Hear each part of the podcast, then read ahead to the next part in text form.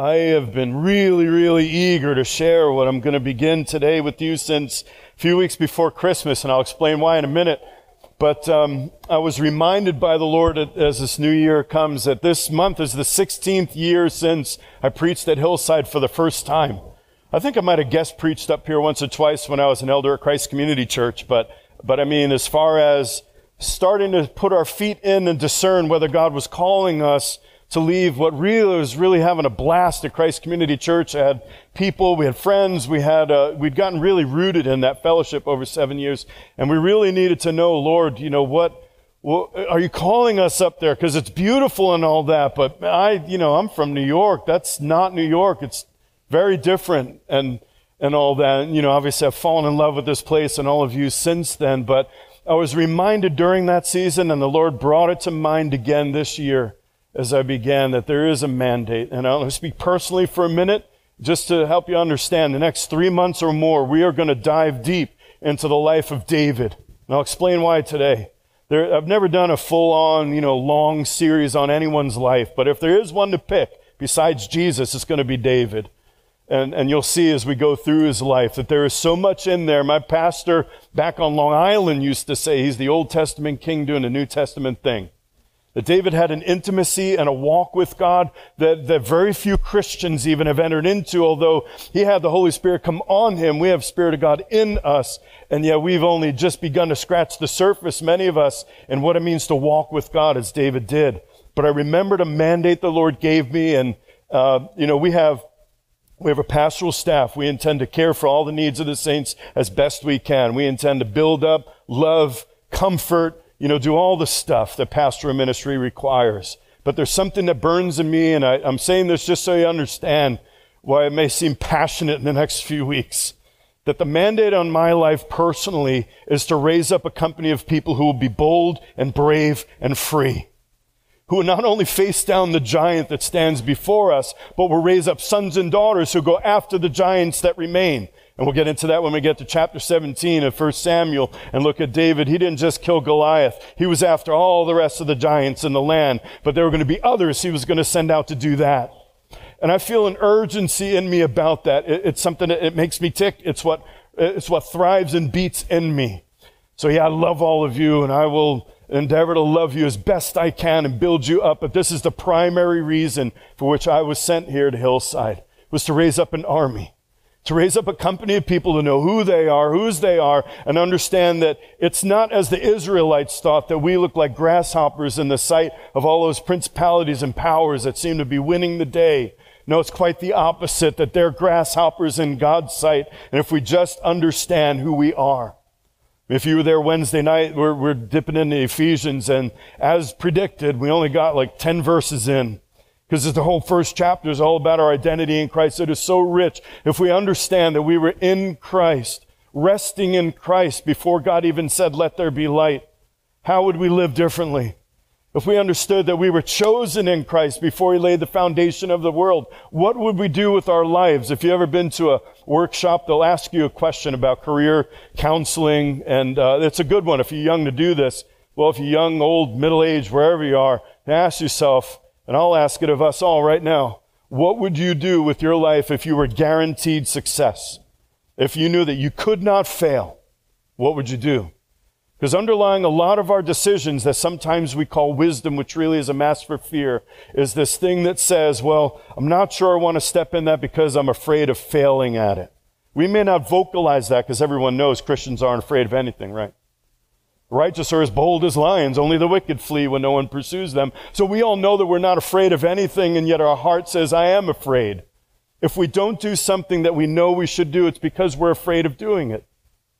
Or we're bound. Or something. And I want to just share some things about David, you know, the, the man after God's own heart, because if we have God's heart in us, how many of you have God's heart in you? Do you know that you are in God's image. When God created the first Adam, he said, let us create man in our image after our likeness. So it's not just the image of God. You know, every human being alive still bears the image of God. We're still humans. So we are what God would look like if he put skin on. How do we know that? Because when he became incarnate, he looked like a man. You all with me? Tell me if I get too deep. I want to be deep. I think you have the same spirit of revelation I do. So yeah, maybe I've taken more time to study and think about it because I don't have to go dig ditches and, you know, balance books and all of what y'all do the rest of the week. So yeah, I get to sit with the Lord and I love it uh, that I get to do this. But you have the same spirit of revelation and knowledge of Him as I do. And I think there's nothing you can't understand. There should never be anything that comes out of my lips you don't understand. Sorry if I throw a 10 cent word out here or there. I, you know, I, have tried to get rid of all the seminary language for the last 30 years, but sometimes it slips back in. But the point is, if we really, really understood our divine origins, then we would not stop. We would not fail to do anything that God put in front of us. I was just at the Creation Museum and the Ark Encounter. How many of you have ever been there? It's really cool. It's a bunch of geeky scientists who got together and said, you know what? The Bible is not only accurate of a story about, you know, God and all of his works among humankind since the beginning, it's also scientifically accurate or else it's untrue. And so they go through all these things about creation and the flood. It's fascinating stuff. But I was in the section talking about origins and remembering back to the day when I believed in the Big Bang and the theory of evolution. I believed in God too, and I believed in Jesus Christ. I believe He died and rose again. It had nothing to do with how I lived my life. That part was still, I didn't get the last half of the gospel message. It was just the, God loves you. I said, yeah, that's great. God loves me, and I'm still going to live in sin. That's fine, you know, and that's where I was at. But I remember this, this feeling in college, and I've shared my testimony. I remember this feeling in college of if I just, uh, if I came from primordial soup, that's that supposedly the, the stuff that the first life form came from, according to the theory of evolution. If that was my origin story, you know, and you see a great superhero movie or something like that, that you can't wait to see the origin story. How did they get to be the way they are today? And the origin story. And if my, if our origin story is, uh, you used to be goo and now you're you. You know, if you, you just, there's no meaning in life. There's absolutely no point in anything. You're going to eat and drink for tomorrow we die. And that's been the primary atheist philosophy for generations. So our origins matter. What we, where we came from matters. What's the first thing we ask somebody when we're getting to know them? What do you do and where are you from? Where are you from? And I all my life have said, well, I'm from New York, but the truth is, I'm from in Christ. My origin and yours is we were in Christ and He chose us in Him before he laid the foundation of the earth. And had good works for us to walk in. He foreordained a life full of work, a life full of not the kind of work that feels like chores or feels like, oh man, you know, God, God make the donuts. Where, man, that one came from 40 years ago. You know, so remember those old Dunkin' Donuts commercials? You know, it's just sludging. I gotta go. Oh, man, I gotta go out to work. Not that kind of work. God doesn't do that kind of work. His work is enjoyable. His work, it makes you feel alive when you're working. You know the feeling, all of us know the feeling. When you do something you love doing, you could get lost for hours. Somebody has to remind you, hey, it's dinner time. You didn't even eat breakfast yet. Because you're so lost in it. I'm talking about that kind of work. He had a life full of that kind of work laid before us. And then he said, okay, I've got it all planned out. Let there be light. And then all of a sudden things started taking shape. That's who we are. That's where we're from. So for us, our supernatural origin and our legacy of triumph that we embody through Christ in us demands that we lead the world into heavenly places. Just curious, by a show of hands, how many of you believe that you are called to lead? I've got three, maybe four months to convince all of you to raise your hands.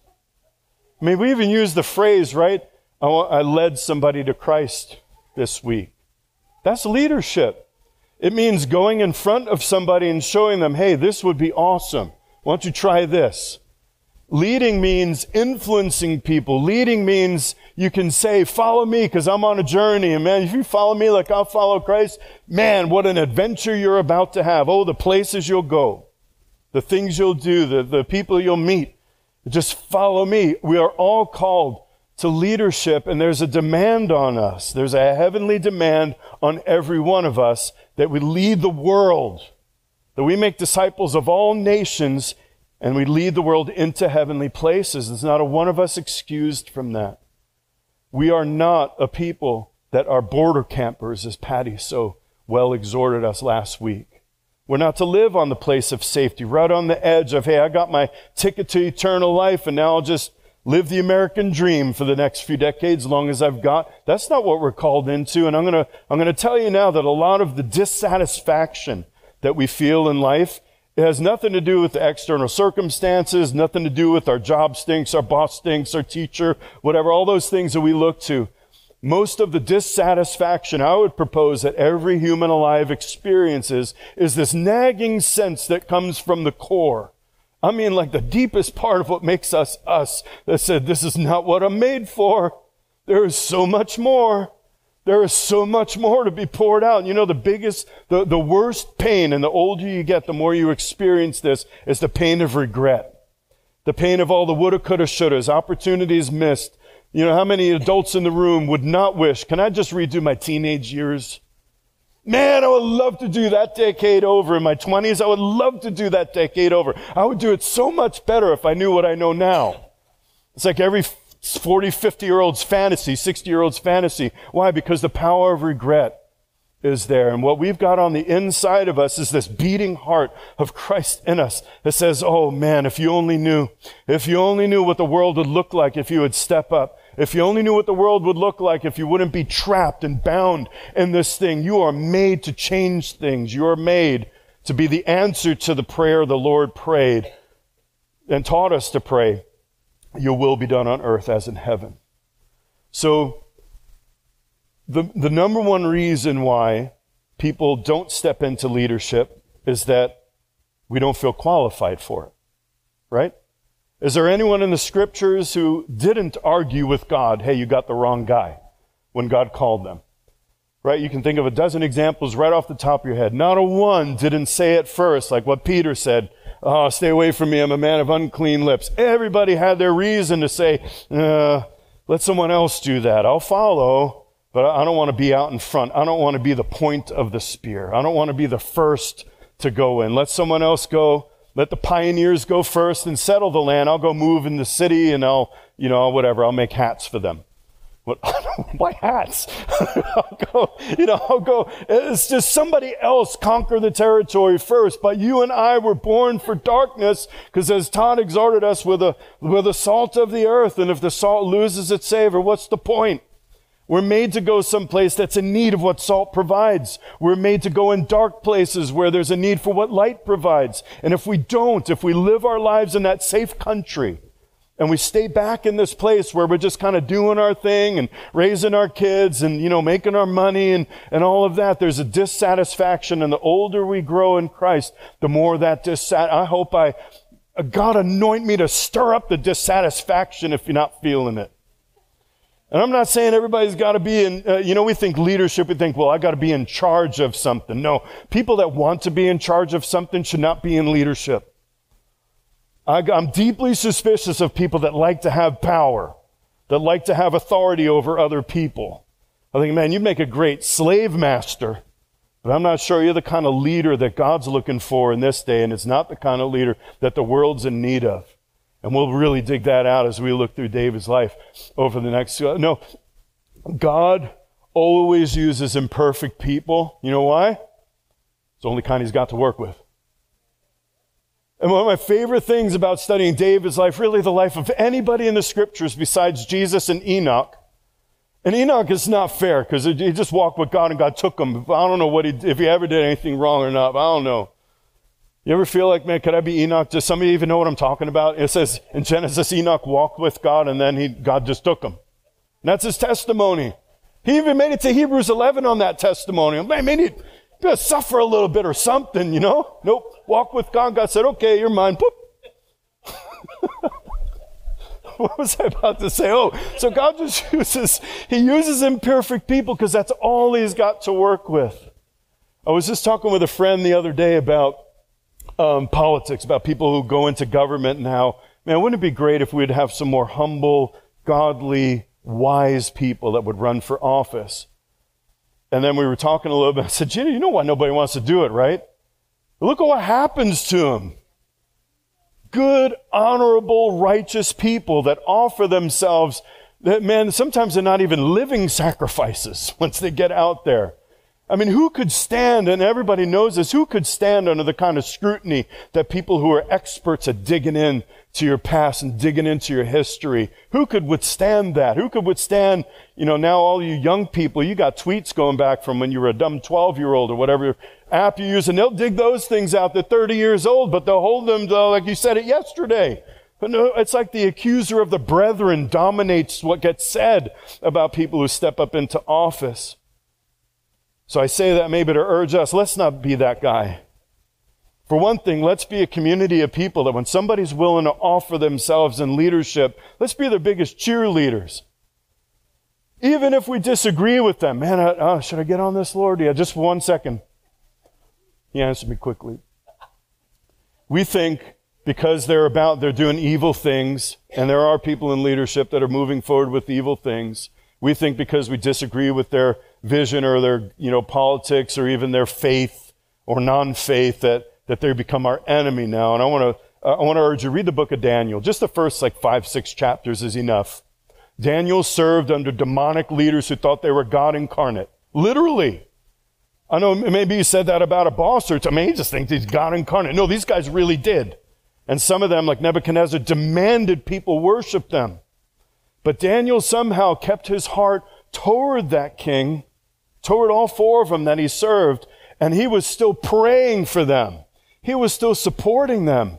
When he heard about a dream of judgment coming to Nebuchadnezzar, dude razed his city, his hometown to the ground, Jerusalem, killed his parents, took him and all of his friends and all the other youth into captivity, all the best, stole everything that Israel had. And the judgment dream comes. Daniel knows what's about to happen. And before interpreting the dream, he says, May this dream be for your adversaries and its interpretation to those who hate you. You know how he addressed them? O king, live forever. O king, live forever. I gotta admit, I have never once prayed that over a president. O president, live forever. I'm, I'm on a journey with this too. I'm not saying we support the vision that we put ourselves behind the demonic things that, that they want to do. But for them as a person, they just stepped up into a leadership position and occupy an office that God established. So to speak against the man is to speak against the office. That was more than a minute, but I'm going to stop there because we're going to do more of that because David embodied this better than almost anybody else in the script. Well, really better than anybody else in the, well, same as Daniel.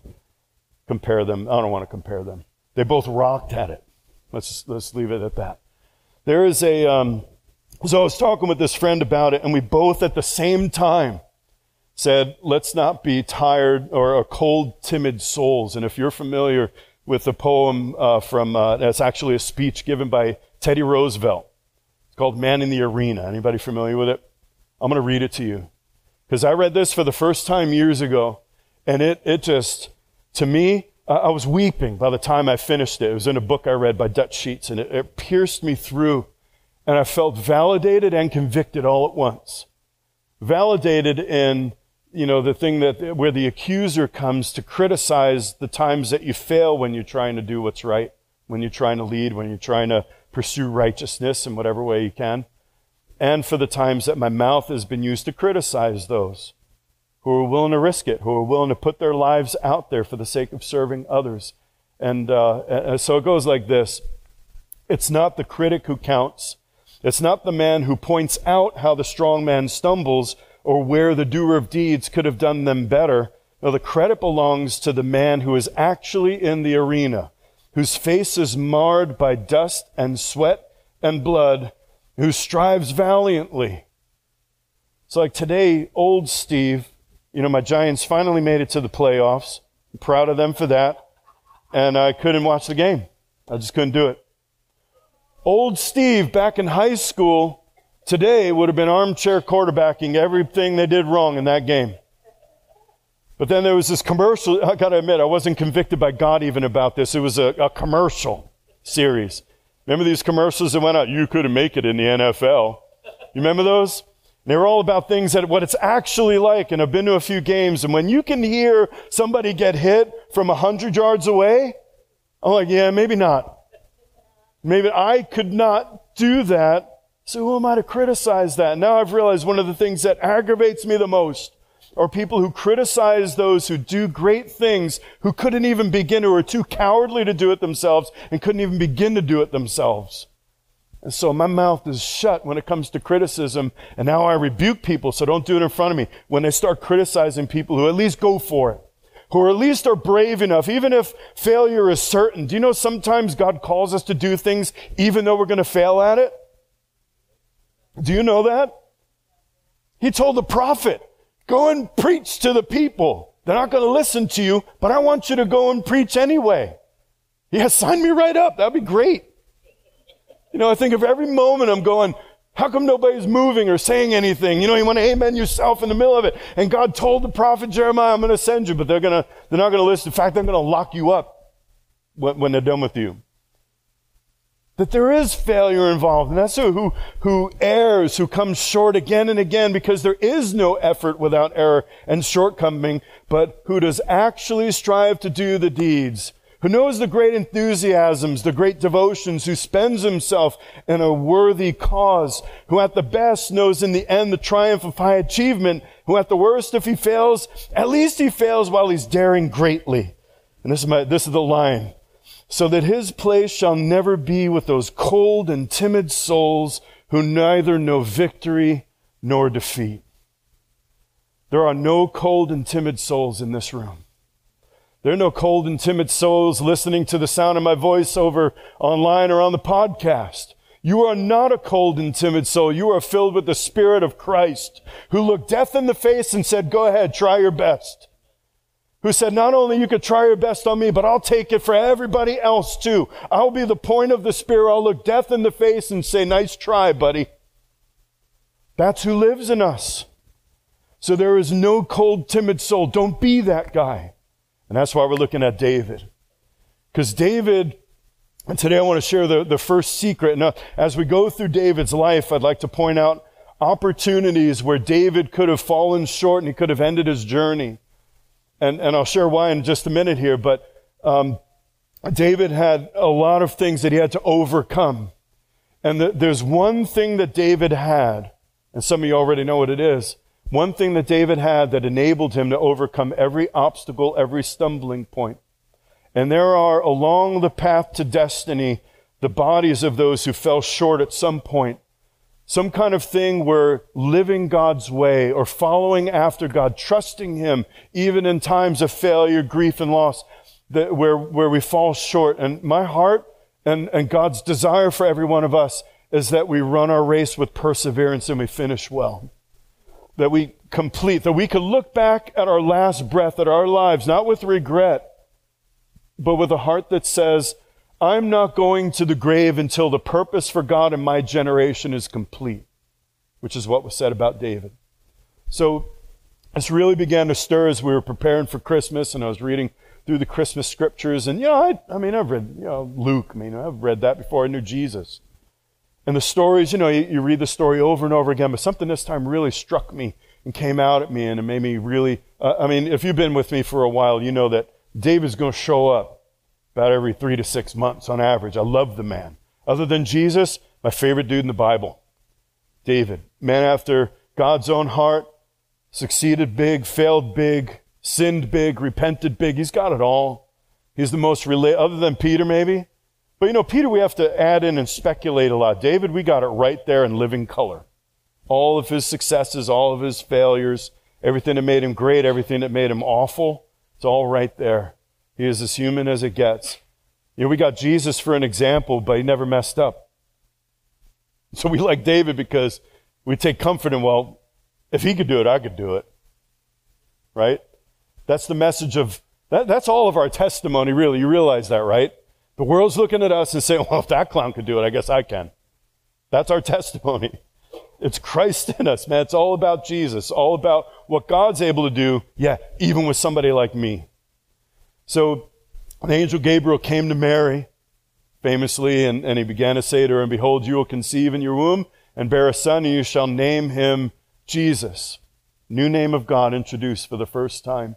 None of the prophets used that name. Here it is. There's a new name of God, and every other name from that day forward comes back to the name Jesus. And every other revelation about the names of God that had been come now and get there, find the summation in Jesus. It's all in Jesus. So you shall call his name Jesus, and um, there it is. He'll be great. He'll be called the Son of the Most High. And the Lord God will give him the throne of his father David. Oh, man, I've read over that for decades, and it struck me the throne of his father David. This is God incarnate. This is Emmanuel. This is the King of all kings. But he's going to say, you know what, when I come into the earth, you know whose throne I want to sit on? Not Nero Caesar, or it would have been Claudius, I guess, at that time, or no, it was Augustus. Anyway, one of them Caesars who don't even matter anymore, right? They faded into history. We just tell stories about them because the King of all kings did exactly what God said he would. No, I don't want the throne of Caesar. I don't want Herod's throne. I want the throne of David. He made, he made a spot for me to sit on with the way he lived his life. He created a throne in the earth that even the throne of heaven could say, yeah, when I come down, I'm going to sit on that throne. There was something about the way David lived his life, something about the way he walked with God, something about the way David honored God, and something about the way David was as a king that made God say that throne. There were many kings to follow. There was one king who came before. We'll take a quick look at him before we go today. But he said, David, that's where I want to sit. And uh, he'll reign over the house of Jacob forever, and his kingdom will have no end. Man, talk about a pregnancy test. Thank you. Now what? Why did he say this? 2 Samuel 7, God made a promise to David. After David became king, he'd been in the wilderness for over a decade. He'd been holding his integrity while he was being hunted down for his life. He had become king and was anointed king first at Hebron, only over the tribes of Judah and Benjamin. The other ten tribes refused to submit themselves to him. There was a seven year war for the throne. David won that war. He became king over all the house. All 12 tribes were now under the authority of King David. His first act as king, anybody know what it was? Yes, you do. You're just afraid to say it out loud. He brought the ark to Jerusalem. How many of you knew that, but you were afraid to say it out loud? How many of you are afraid to raise your hand right now and admit that? Uh huh. I know you knew that. So, look, this room, and by the way, why I love Wednesday nights so much, it's because we're studying the book of Ephesians. There are revelatory teachers in that group. I learned a couple of things Wednesday night from what the Lord spoke through their mouths. Don't you hold, so, so don't you sell yourself short. if you know what you know, then, then proclaim. Don't be afraid. I, I, don't mind preaching and hearing some feedback. I know we're not like a black Pentecostal church or an Italian Pentecostal church that's going to be all loud and moving and stuff like that. I mean, I know where I live now. I understand the culture. I've been around for a little while.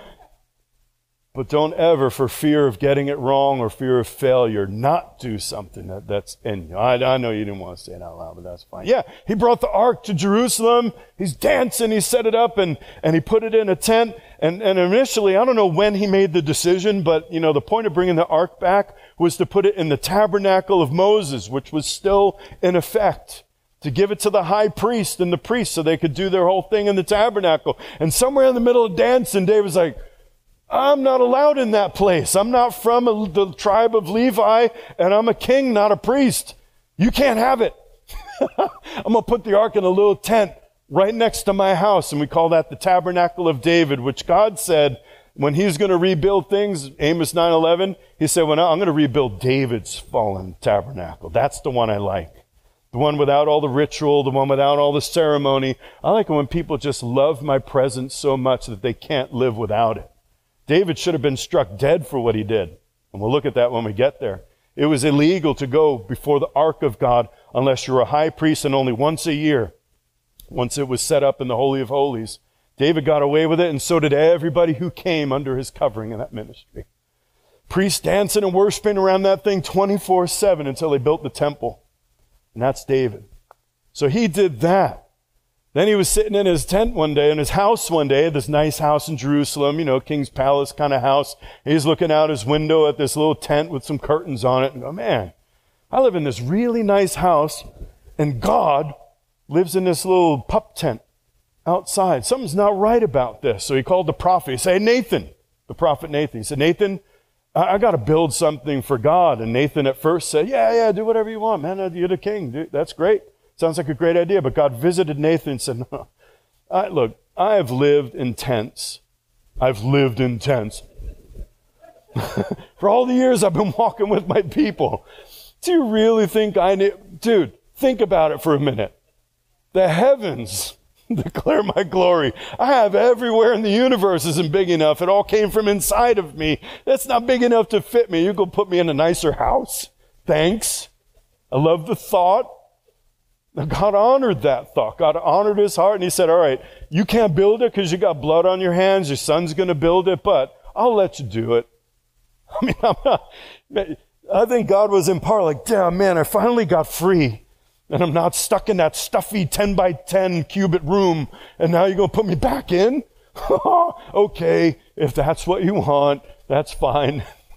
You know, um, you see my tongue in my cheek, right? God done lit. All right. Just want to make sure we're tracking together.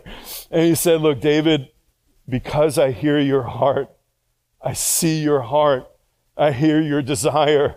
You honor me first. The first thing you wanted to do when you became king wasn't to build yourself a big luxurious palace, make this special guard for yourself, glorify yourself. The first thing you wanted was for me to be with you and you won't do it without me. I've been waiting for this all my life.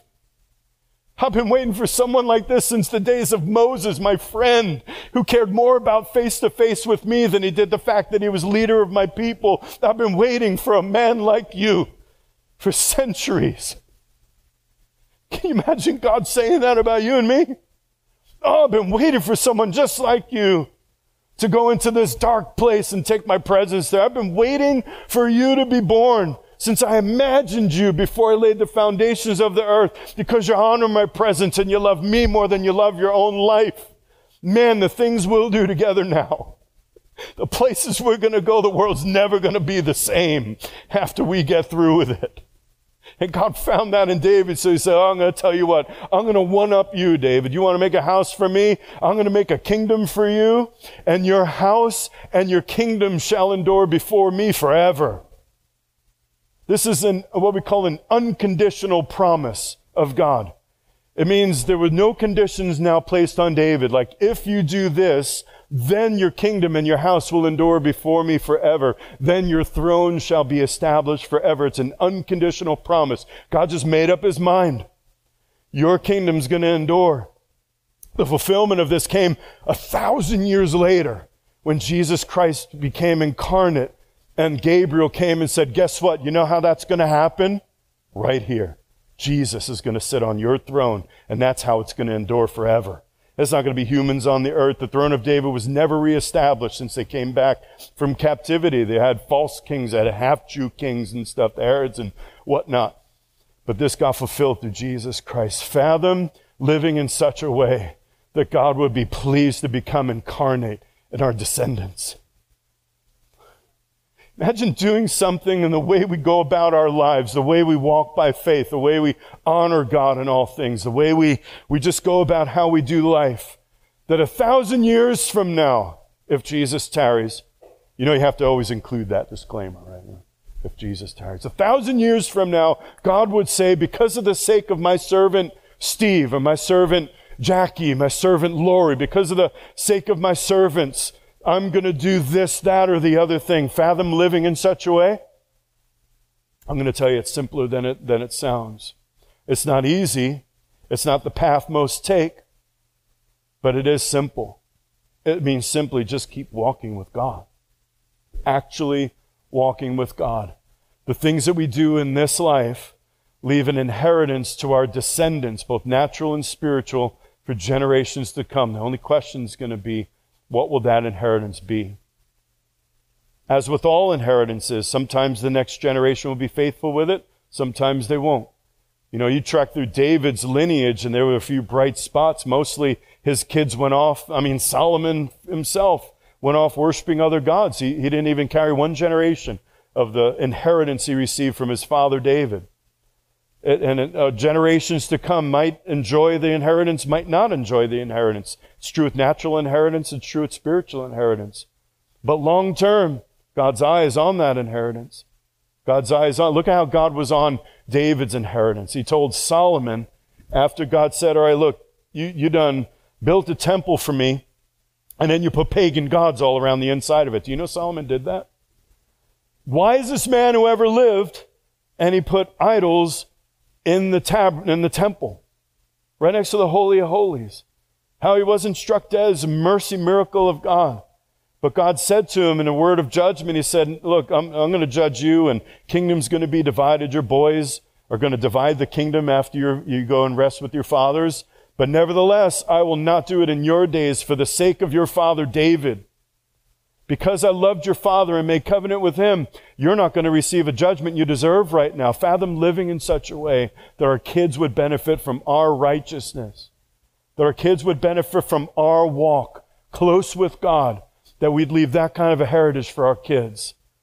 Later in the days of Abijam, for David's sake, the Lord his God gave him a, lamp in Jerusalem to raise up his son. Abijam should have been judged and, and finished in his day because uh, and because David did what was right in the sight of the Lord, he had not turned aside from anything that he commanded in the days of his life, except in the case of Uriah the Hittite. Spoiler alert, more on that when we get to that story. God didn't judge these kings uh, in Jehoram's day. However, the Lord God was not willing to destroy Judah, though they were worshiping every other God, sacrificing their children to the god Moloch. Do you know what that involves? Not going to get gruesome but, but firstborn burned alive. That was your sacrifice. They were doing that in Jerusalem, the city of David, the city of peace. They were doing that right there. And, and God said, Look, I'm not going to destroy you. Why? Because of David. Because of David. Uh, uh, Hezekiah was, you know, dying of a disease, and God said, Look, I'm going to add 15 years for your life. I'll deliver you and the city from the hand of the king of Assyria. I'll defend the city for my own sake and for my servant David's sake. He made a covenant with David that even when the people of God, his offspring, were unfaithful, God said, I'm going to protect that covenant because of what that man did when he was living. How many works of darkness, I wonder, have been thwarted, postponed, completely demolished just because of promises that God had made to his people? How many of us have done it already? How many of us have such a life? Or can and will have such a life that 10, 20, 80 years from now, 5, 10, 15 generations from now, God says, Because my servant lived this way, I'm going to push back the judgment that that place deserves. Maybe that's the reason why the United States is still endured after murdering millions of babies. Maybe that's why we're still here, because God made covenant. He said, I'm not going to destroy this nation. There are people that made covenant with me and I with them, and I'm going to push back the judgment. The, the enemy's eager to have his rightful dues. The enemy's eager to have his blood price for all of what's happened. But I'm not going to let him do it. Why? Because some people made covenant with me and I with them because they loved me and they walked with me. That may be exactly what we're experiencing. Not only that, but David lived in such a way. You know, we're looking at David, the good, the bad, and the ugly. And, and when you say, man, David, why David? And, you know, goodness, he committed adultery. He was a polygamist. He had the dude, you know, that was married to the woman he committed adultery with, who was one of his mighty men, one of his best friends, murdered in the middle of war, used his royal authority to get the job done, counted the people as if the kingdom belonged to him. Why, why him? You know, why, boy, uh, you know, there's so much failure in his life, his family, a dysfunctional mess of all. The sword never did depart from his house, and, and all of these things. Why David, of all people? And yet God says he lived in such a way that every king to follow was measured by whether they walked like David walked. Amaziah, he did right in the sight of the Lord, but not like David, his father. So he fell a little short on David. That's the standard, the measuring rod for every king to follow. Hezekiah, he did right in the sight of the Lord, according to all that his father David had done. Jehoshaphat, the Lord was with Jehoshaphat. Why? Because he followed the example of his father David did in his earlier days and didn't seek after the Baals. He said this over Ahaz, a word of judgment. Ahaz was 20 years old when he became king. He, he served 16 years, and he did not do right in the sight of the Lord as David, his father, had done. It's just an amazing thing. Uh, David, we, we know that, that David lived as a man and David failed greatly, but he, he paid a great price to establish his, his inheritance in the Lord. He paid a great price before he became king, And he didn't stop paying a price when he became king. Throughout his entire days, David was used by God to establish something. It was the throne that Jesus would come and live on, but David lived in that way, and he paid a great price for it. You know, for all of us, I, have really, as I shared, tamped back on my criticism of presidents, governors, people that occupy positions of authority. I had the privilege of meeting one of our governors in person. I won't name him, but he was a, let's just say his vision was not anything to do with what I felt a good godly vision for the state would be. I remember hearing his heart with a small group of pastors. We were about to pray for him. He was a Jewish man, but he was going to let us pray for him. He teared up when we prayed for him, but I remember him sharing his heart. And it, I had to repent when I went home of the judgment that I'd made about this man, thinking, well, he just doesn't care about anybody but himself, or else he'd agree with all the policies I think we should be doing. And he, through tears, was sharing about the burden and the love he had for all the people of the state. Now, I believe he was misguided and deceived in his vision for the state, but I couldn't deny the man had a heart and believed with all of his heart that he was doing what was right and was paying a tremendous price.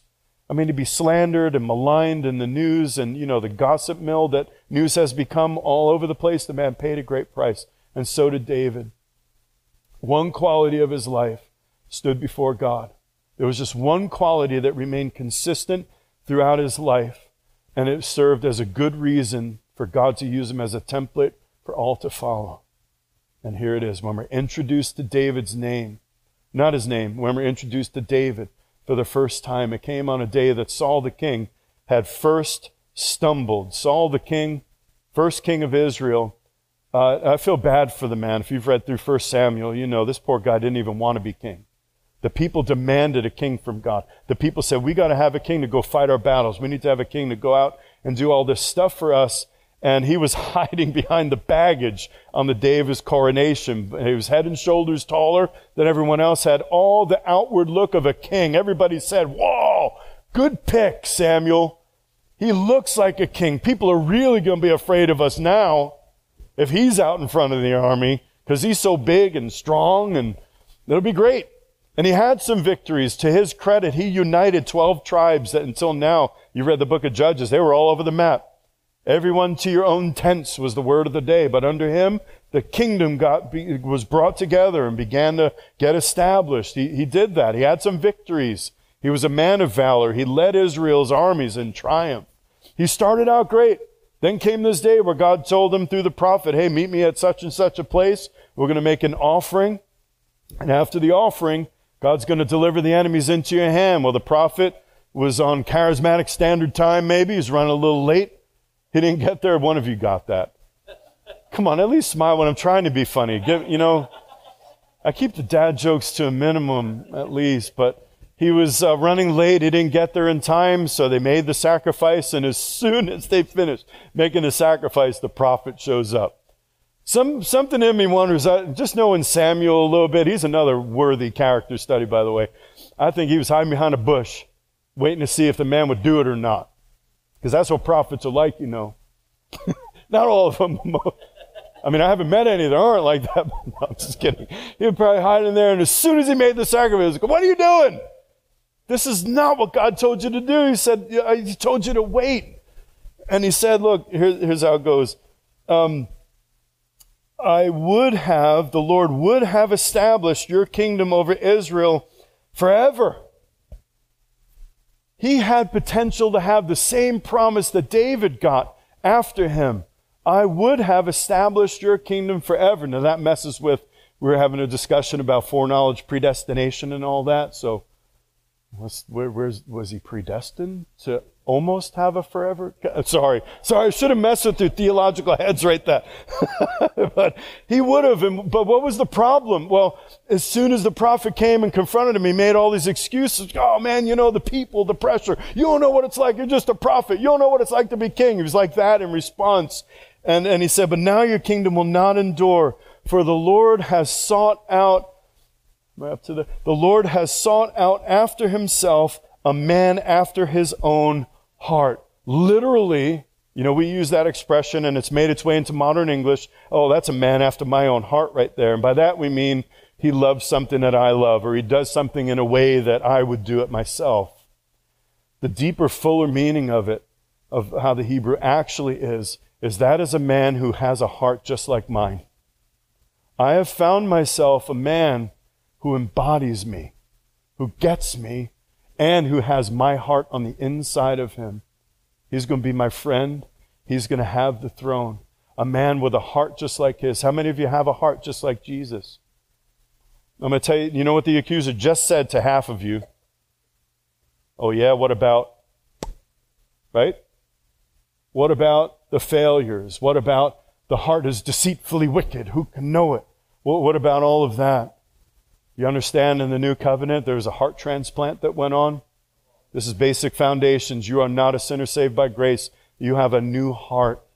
We have a new heart. We don't have the old heart. Now we have a new heart, but we have old habits. Some of those die hard, right? We have old ways. We have strongholds of thinking, things that trip us up along on our walk. But that doesn't mean that we don't have God's heart on the inside. That's the, that's the reason for conviction. We don't even need Holy Spirit from the outside to convict us when we do wrong because a heart beating on the inside says you're not living right. That this is not what I was made for. It's like our heart is screaming. This isn't what we're made for. This isn't what we should be doing. This isn't where we should be right now. It's a gift, this new heart that we have. And that's what David had. And that's a, a miracle. He's the only one that God said that about in the Old Covenant. That man has, it's like he has a new heart. He has my heart on the inside of him. And so the Lord's going to appoint him ruler over the people because you did not keep what the Lord commanded you. Now, let me just pause for a moment because Saul had only got impatient and made a sacrifice to God before the prophet arrived. David, as I just shared a few moments ago, had a man murdered using his royal authority, committed adultery with that man's wife first. He he was a polygamist. You know, just because David had multiple wives doesn't mean God condoned it. Sometimes stories are told in the Bible without commentary. Was it wrong for David to have more than one wife? Oh, say yes with more zeal than that, guys. Yes, it's always wrong. It's always wrong. One wife. Since the beginning, it's never changed. God's never been for polygamy, even if some of his people have been polygamists. David was. David did all, I mean, that's, how many of you, if you had a scale of sin, I got impatient and I started the worship service early, or I killed somebody using my royal authority and had, I was too cowardly to do it myself. I had my right hand man do it for me. Which one? Who's going to be hanged today?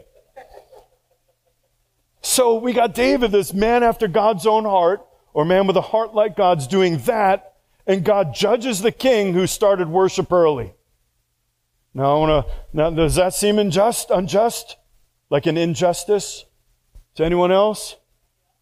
Yeah, if we got scales like we have, holy cow. I mean, don't, not holy cow. That's what the problem was. No, right? We don't, we don't do holy cows. This is, so look, I grew up listening to the Yankees and Phil Rizzuto. I got holy cow. Some of you know what I mean, but holy cow, it's in my head forever. Sorry. That's what goes on in here. You should thank God that everything doesn't come spilling out that I'm thinking. We see Samuel, we see rather Saul's heart revealed a couple of chapters later after now, he's been disqualified from king, but now God's really going to say, okay, enough's enough. Now I'm going to take action. Now I'm going to anoint David. Now I'm going to send the prophet to go. It's time to initiate the new thing because you're done. So, so if you thought maybe that if, if Saul's repentance was genuine, it was already too late for him to be king, but at least he could have had a peaceful reign for the rest of his days. Chapter 15, he failed to kill all the Amalekites. That's another word about, you know, why God would tell him to do that. And he, he, so he left a few things behind, including the king, including a bunch of sheep. And they made some sacrifices. The prophet came and said, What are you doing? Why did God have to send me to you again? How, what, what part of all is unclear to you? All. There shouldn't be anything any remnant of Amalekite left on planet Earth right now. That was your commission. And he said, um, well, you know, uh, uh, uh, um, uh and that's what you do, right? because you got the prophet, according to the scripture, whose word never falls to the ground standing in front of you. You're not going to lie to him successfully. And whatever he says is going to happen. You know, when Samuel came to town, you know what his greeting was? Do you come in peace? That's what they said when he came to anoint both kings. You come peaceably? So he says, All right, look, I, I did transgress the command of the Lord because I feared the people and listened to their voice. Fear of man is the number one reason why we fall short of doing what God called us to do. What will the people think? What will the people say? You got to learn how to tune out those voices criticizing the man in the arena that you and I are. You are, I are the man in the arena. We are called to be filled with the sweat and the mud and all of the things that it's going to take to turn darkness into light. It doesn't happen by making proclamations from a peaceful place. It comes by being willing to get in there and get dirty. And yeah, sometimes fail, sometimes fail big, to be willing to get marred in the middle of the battles. That's what it's going to take. So, all right, the people, please pardon my sin and return with me that I may worship the Lord. And he said, No, no, no. You rejected the word of the Lord. The Lord's rejected you, king. Samuel gra- or Saul grabbed hold of Samuel's robe and he tore it. He said, Don't, don't leave right now. If the people see you walking away from me right now, they're going to know that God just rebuked me. He said, uh, uh, How about just, you know, honor me now before the elders of my people and before Israel? And here it is. And go back with me that I may worship the Lord your God. That's what Samuel or Saul said. That's 1 Samuel 15, verse 30. That I may worship the Lord your God. What's the difference between David and Saul? There it is right there. If God is a second-hand relationship, kids, you don't have relationship with God just because your parents do. As you grow, you've got to take it on yourself and learn how to walk with God. Hopefully, you have parents who are willing to teach you and show you this is how you walk with God. These are the things that grieve Him. These are the things that bring joy to Him. This is how to treat God like a friend. Would you treat one of your friends like that? Well, God's no different. He's, he wants friends. He wants people who walk with Him and, and love Him. Where David, on the other hand, he was like, man, I am not going to be king unless I have the presence of God right with me.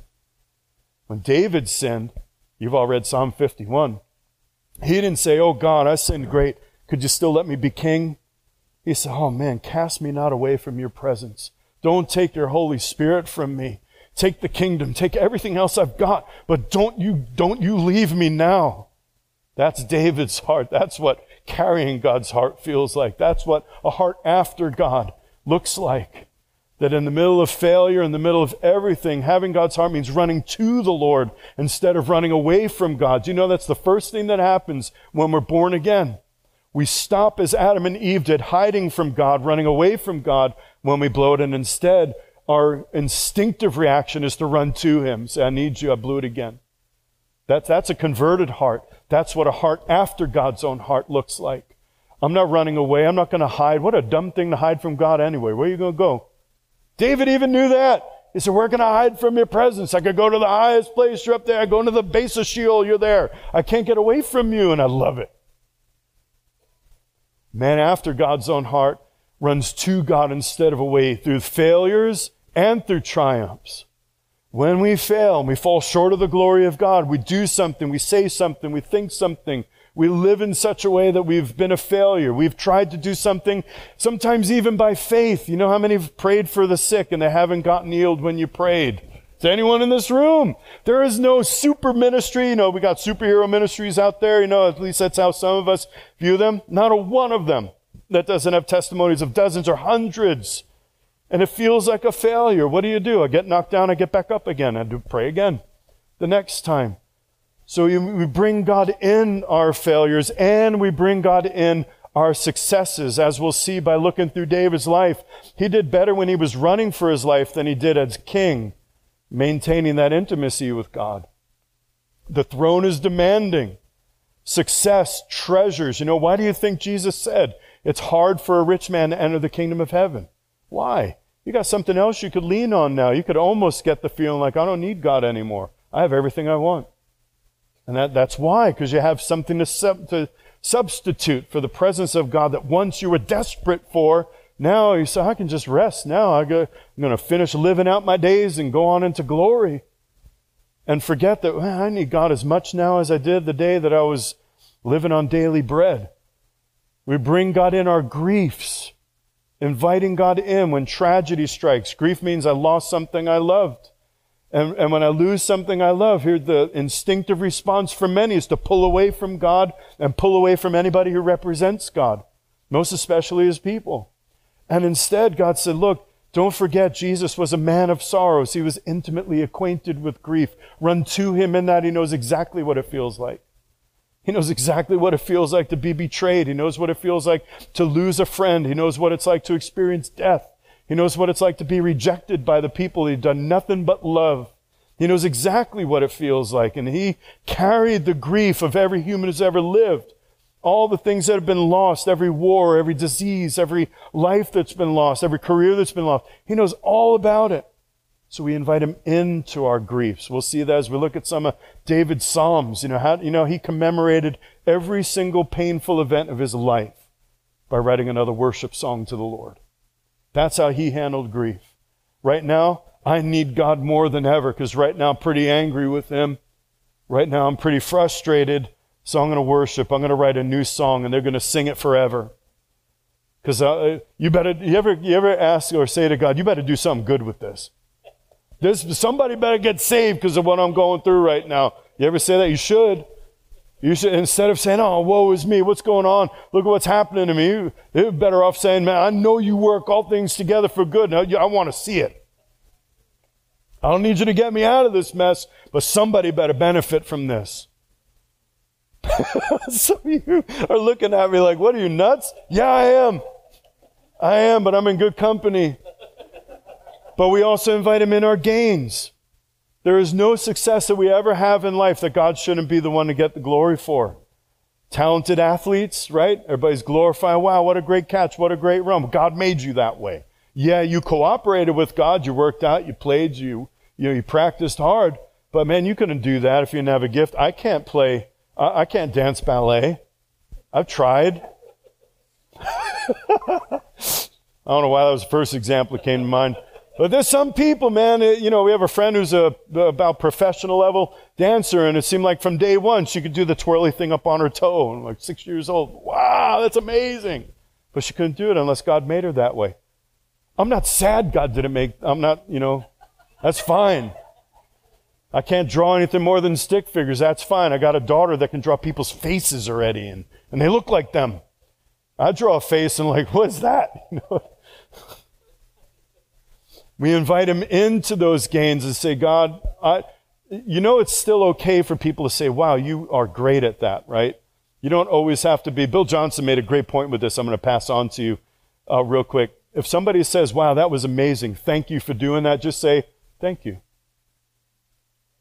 Worm pride says, oh no, it's not me, it's the Lord. Right? Bill said, yeah, it wasn't that good.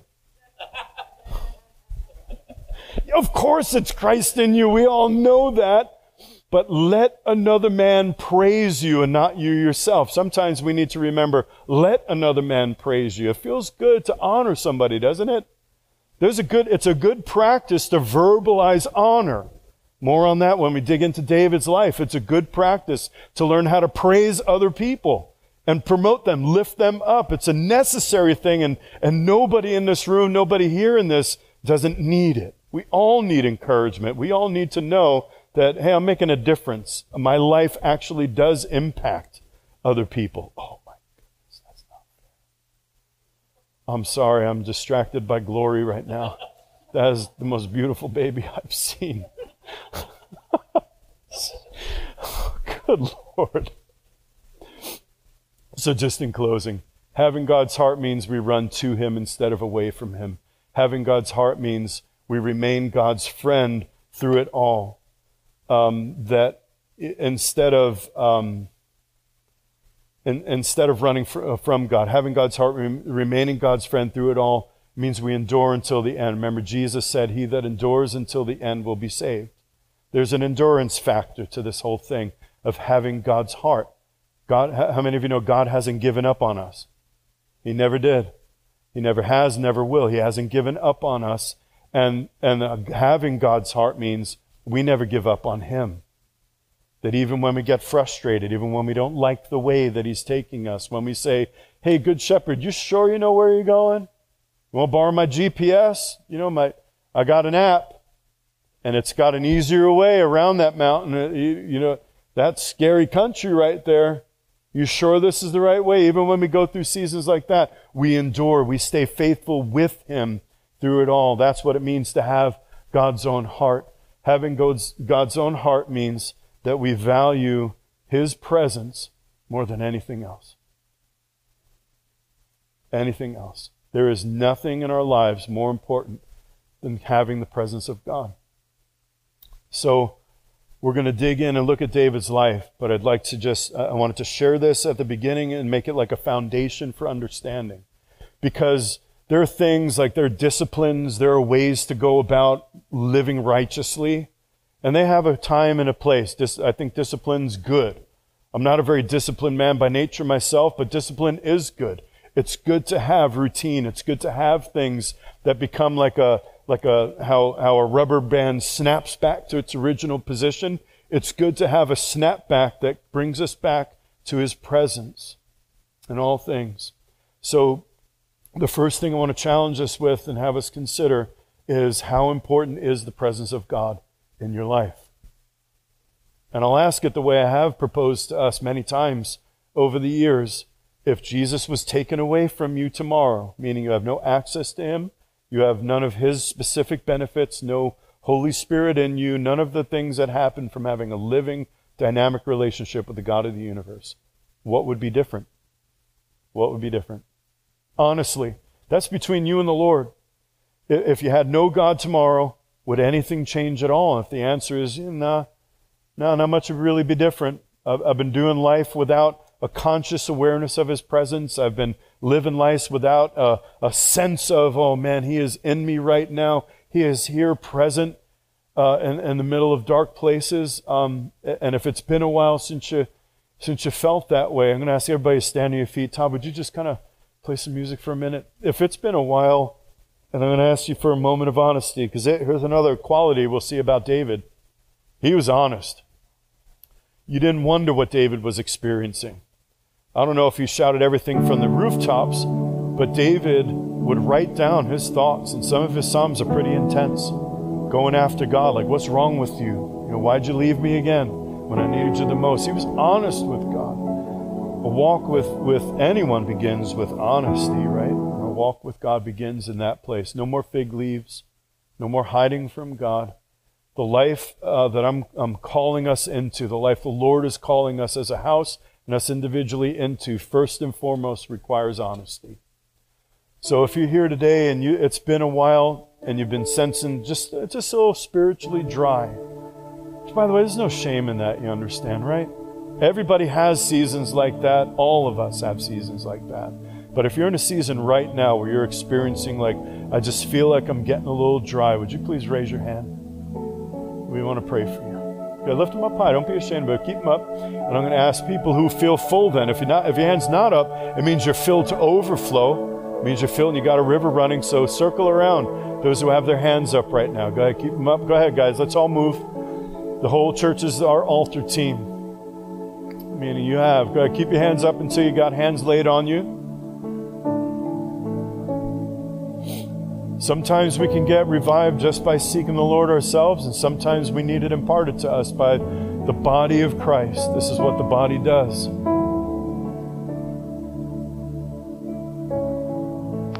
The normal condition for the Christian heart is to feel alive toward God. Even when our natural heart feels worn out, weary, grieved, sorrowful, fearful, anxious, whatever it is our inner man remains alive toward God. So I bless these ones right now in the name of Jesus who have their hands lifted up. Father, I thank you for their honesty. I thank you for their integrity of spirit, their willingness right now to receive an impartation from those in the body not in their season right now. I bless you in Jesus' name and pray right now that God would pour out his presence on you. your heart will remember what it's like not just to feel the presence of God, but to experience the presence of God. That it'll no longer and it won't ever go into a place of being theoretical, something I heard about, something I once knew. But new testimonies come to you now in Jesus' name. As you step out in faith and just continue to faithfully walk by faith and not by sight. May the Lord burst out of you with a new season, a spirit of revival come upon you in the name of Jesus.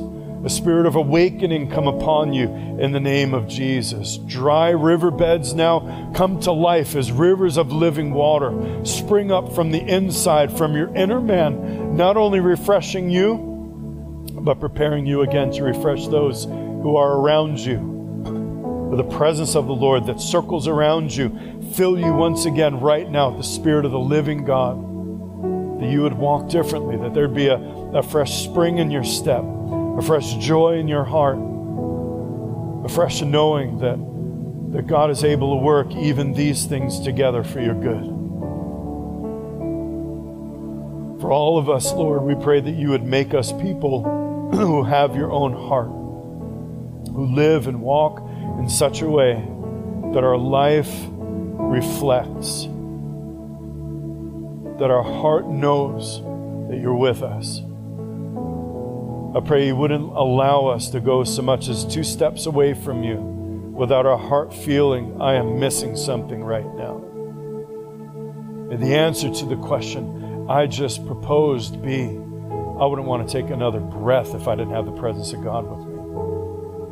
I wouldn't want to get out of bed today if I thought my God was not going before me into that day. Would you restore our first love that way? That we would live that way that in you we'd live and move and have our being in that way. Hallelujah. Hallelujah. I want to encourage you to just, uh, you don't have to get going somewhere, just whoever you're with, just encourage each other in the Lord. Just say something, whatever bubbles up in you, to encourage one another in the Lord. There's been a real spirit of discouragement that's come upon our nations, come upon uh, many, many that I know, many even here today. Just build one another up in the Lord. Have some sweet fellowship in Christ. Communion elements are at the front and the back if you feel to do that with one another. But encourage each other before you go today. I love you. I'll see you Wednesday, or else I'll see you somewhere else in the plan.